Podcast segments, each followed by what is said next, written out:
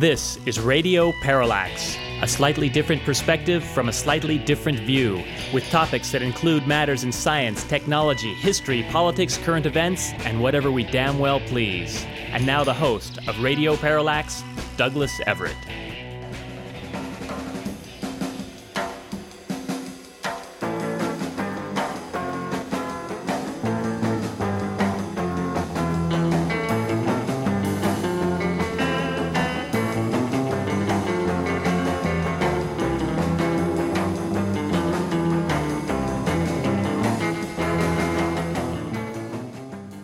We're sorry to note at the onset of this program the passing of Nokie Edwards.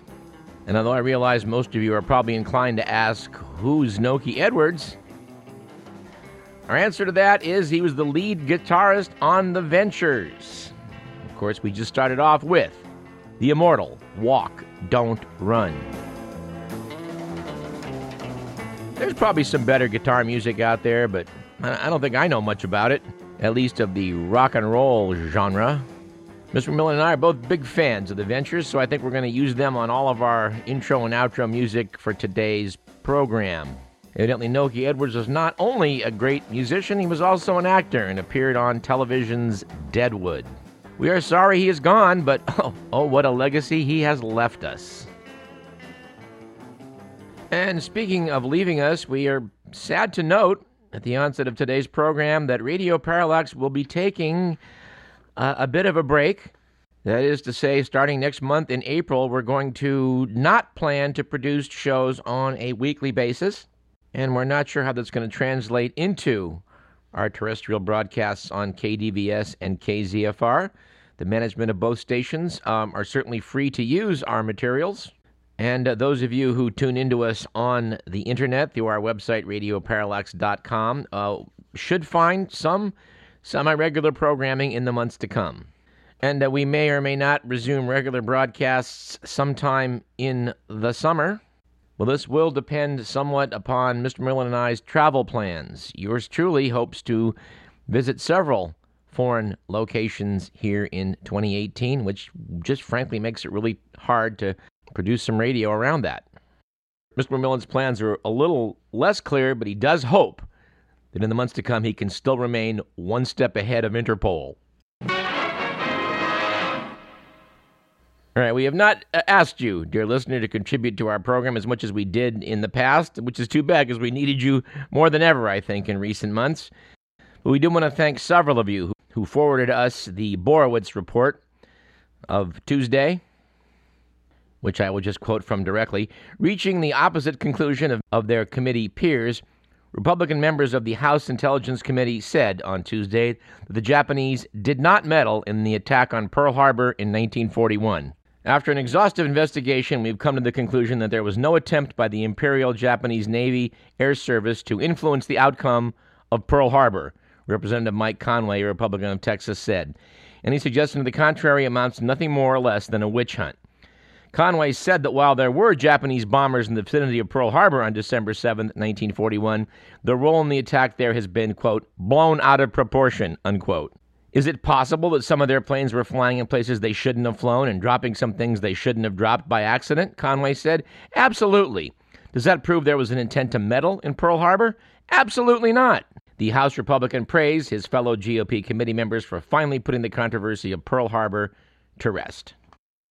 And we like to delve into items of history for this program, so we want to thank Sammy for sending us this item.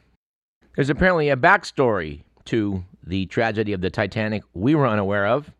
It is a little-known fact that back in 1912, English condiment manufacturers had placed 12,000 jars of mayonnaise, which were scheduled for delivery in Veracruz, Mexico, which was, in fact, the next port of call for the great ship after its stop in New York. This would have represented the largest single shipment of mayonnaise ever delivered to Mexico. Our understanding is that the condiment had recently found favor south of the border. But of course, as we all know, the great ship never made it to New York. After hitting an iceberg and sinking, the cargo was forever lost. The people of Mexico were evidently somewhat disconsolate about the loss of this favored food product. Their anguish was so great, they declared a national holiday of mourning, which they still observe to this day. This National Day of Mourning occurs every year on May 5th and is known, of course, as the Cinco de Mayo.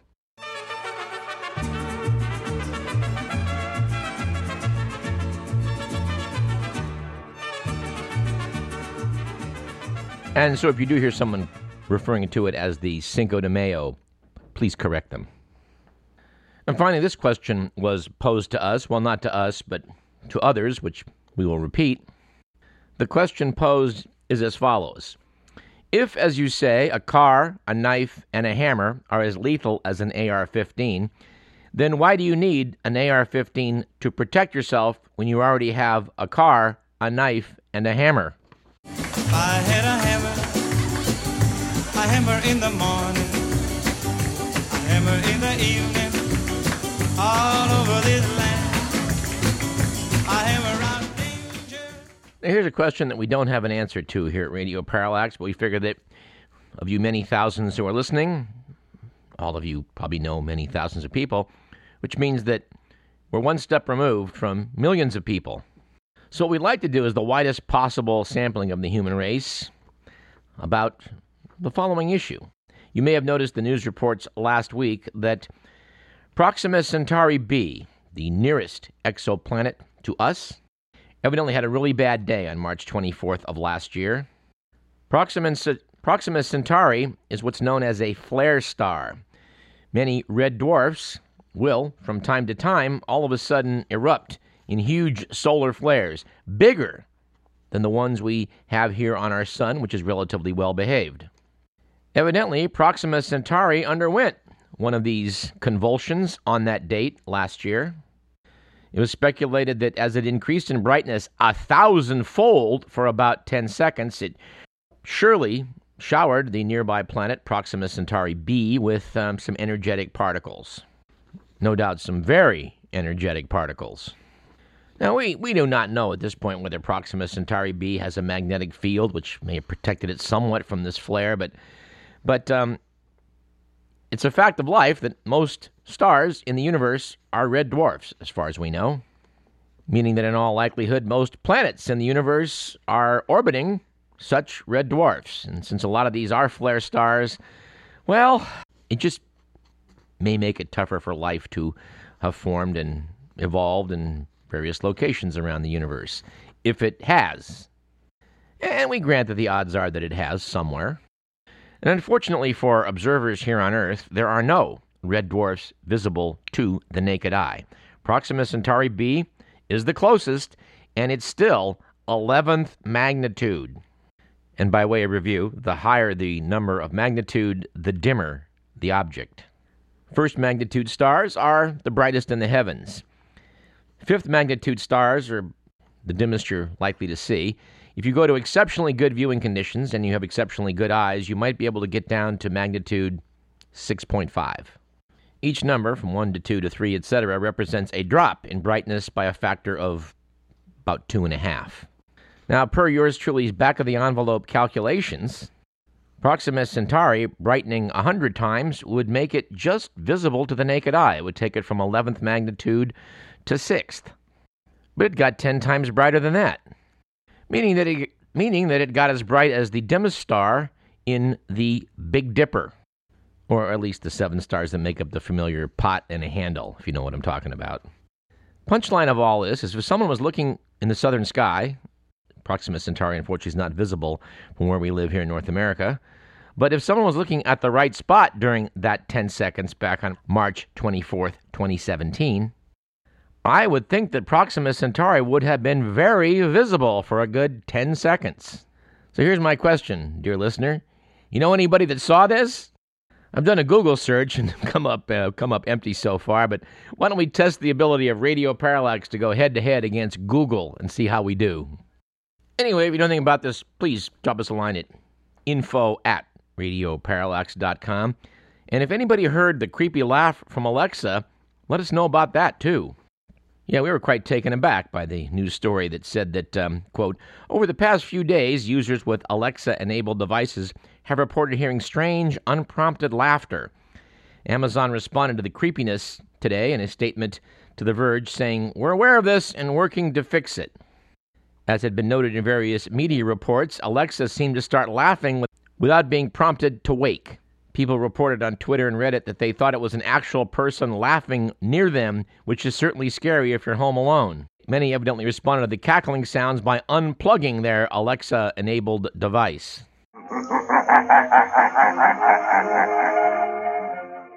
Since we were so taken aback by a tech story a few weeks ago, we're going to repeat it, I think, again, almost verbatim.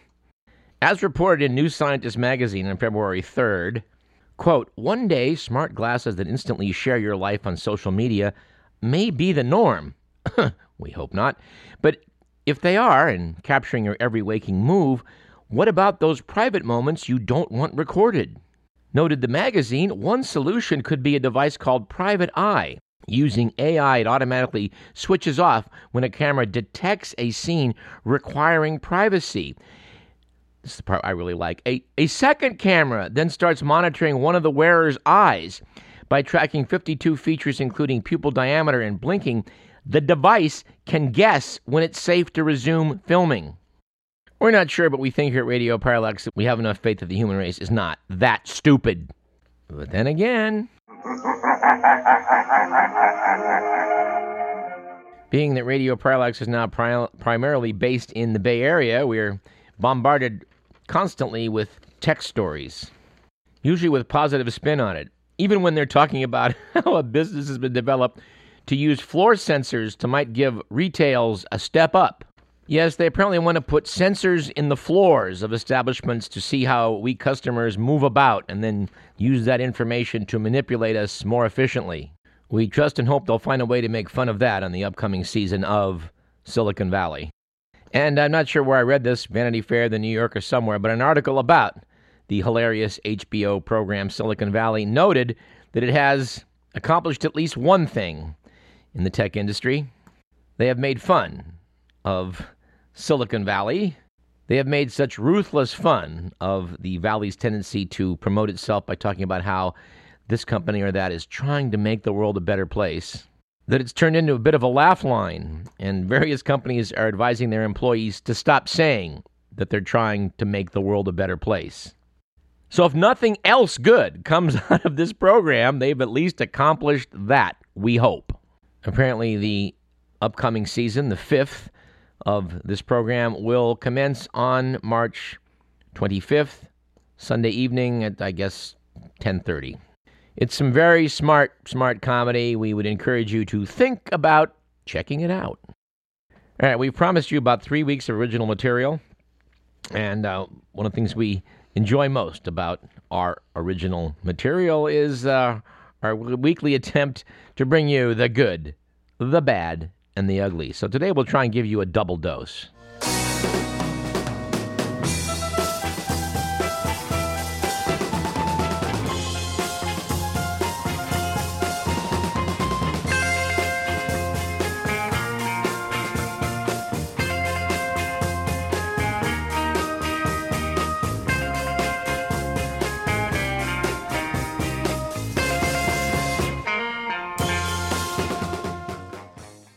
All right, for this one, we're going to need some special music, Mr. McMillan.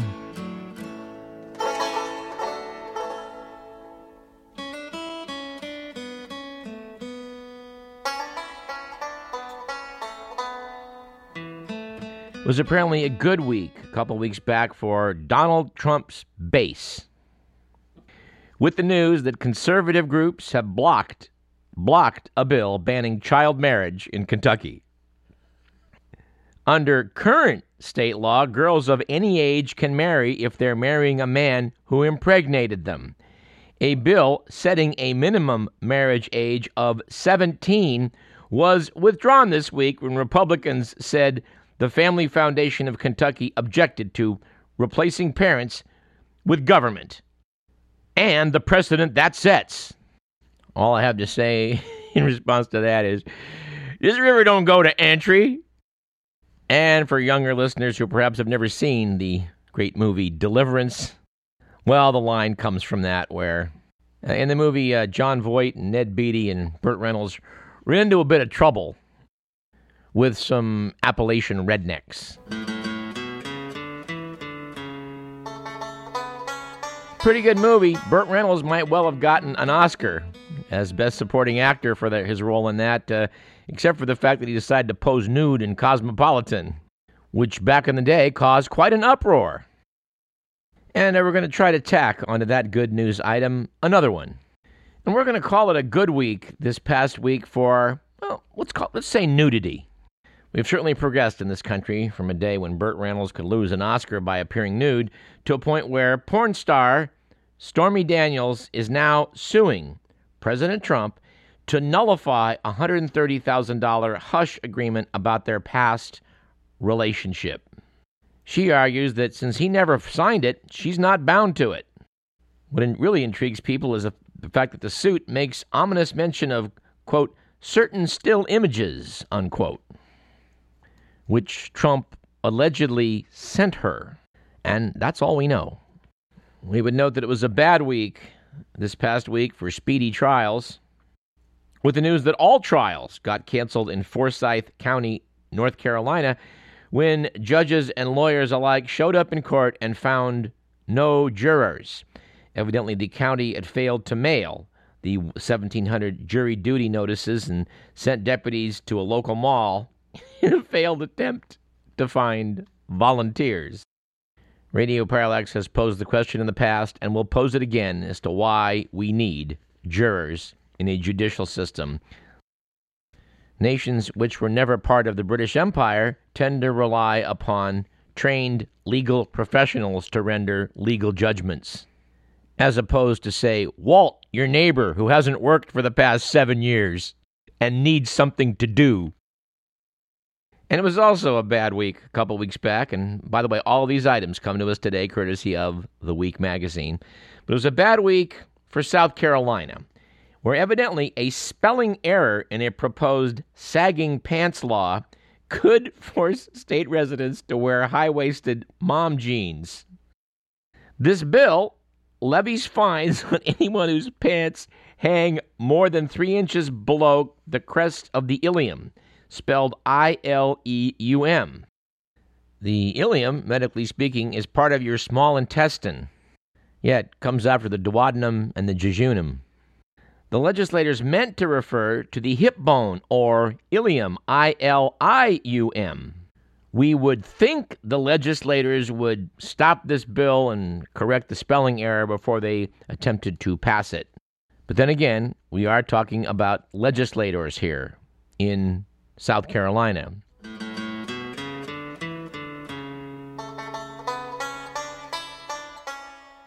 So I guess we need to go out now with a pair of ugly items. We'd have to agree that it was an ugly week last week for ethnic pride after complaints about a Confederate flag being flown over a Seattle house led the Norwegian-American owner to explain that it was a Norwegian flag he was flying for the Olympics. It was noted that, like the Confederate battle flag, Norway's flag features a blue and white cross on a red background, but the resemblance pretty much ends there. And finally, it was an ugly week a couple weeks back for the tech industry, with the news that multiple employees at Apple's new $5 billion headquarters in Cupertino, California, were treated for injuries after walking face-first into its internal plate glass walls and doors. And I know that some of you probably thought it was pretty dumb for us to ask if anyone out there knows anybody who happened to spot Proxima Centauri lighting up in March of last year. But we do want to report that evidently a self-taught astronomer in Argentina, Victor Busso, was out photographing stars in his backyard when he saw something no one had seen before, the birth of a supernova. Until Mr. Busso was looking at the right place at the right time, the burst of light that shines before a star explodes has only been observed in computer models. So hey, you can be looking at the right place in the sky and see something pretty cool. And you know, we've been trying of late to skirt Donald Trump, but it's just impossible.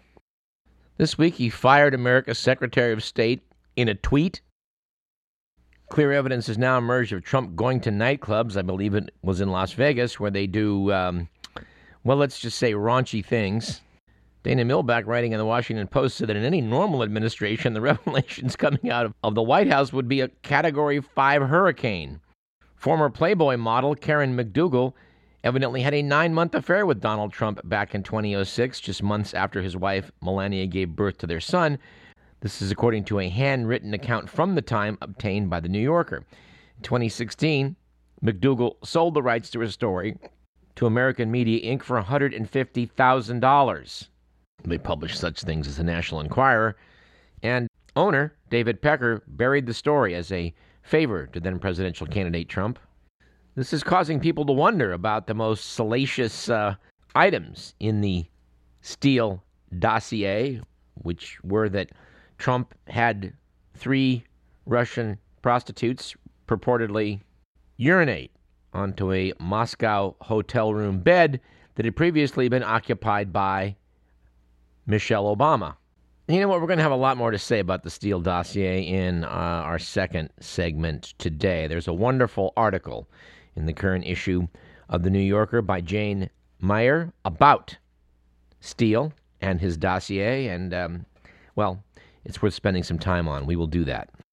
It should be noted that the State Department, whose main man, Tillerson, just got fired, has yet to spend a single dollar of the $120 million it was granted over a year ago to prevent foreign countries from meddling in U.S. elections.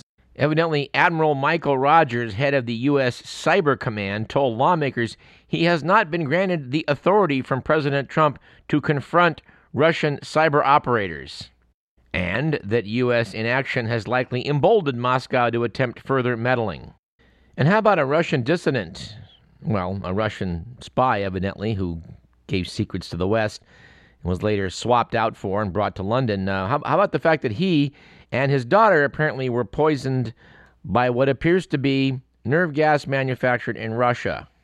Evidently, Sergei Skripal was convicted in Russia back in 2006 for revealing Russian agents to British intelligence. He was released in 2010 in a spy swap. It is noted that during that time, Christopher Steele was working in the embassy in Moscow as a spy for MI6. Think maybe somebody's sending a message? I don't know. Seems possible. People have pointed out that this case does resemble that of the Russian ex-spy Alexander Litvinenko, who died in London in 2006 after drinking tea laced with radioactive polonium. Scotland Yard said the hit was likely ordered by President Vladimir Putin. You know, we haven't done a quote of the week in a long time in this program, so I think it's time we did on today's program. And the person we're going to quote is legendary guitarist Keith Richards. Commenting in the wake of bandmate Mick Jagger fathering his 8th child at age 74, Richards was quoted as saying, "Mick's a randy old bastard. It's time for the snip. You can't be a father at that age. Those poor kids." Richards later tweeted that he deeply regretted the comments and reportedly apologized face-to-face with Mick Jagger. Well, we have to say, having observed Mr. Jagger over the decades, we wonder if maybe it isn't time for the snip. And, you know, we have tried to find something nice to say about President Donald Trump, and maybe we have something.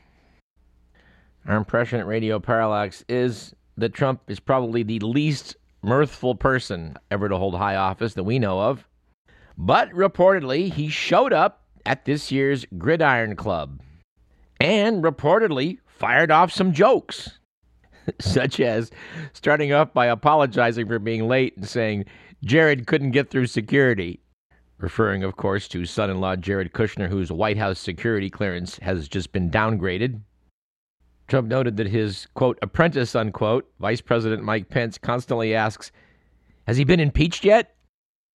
And what's described as the darkest joke of the evening, Trump alluded to the White House staff turnover and rumors that the First Lady Melania Trump is furious about his alleged infidelities.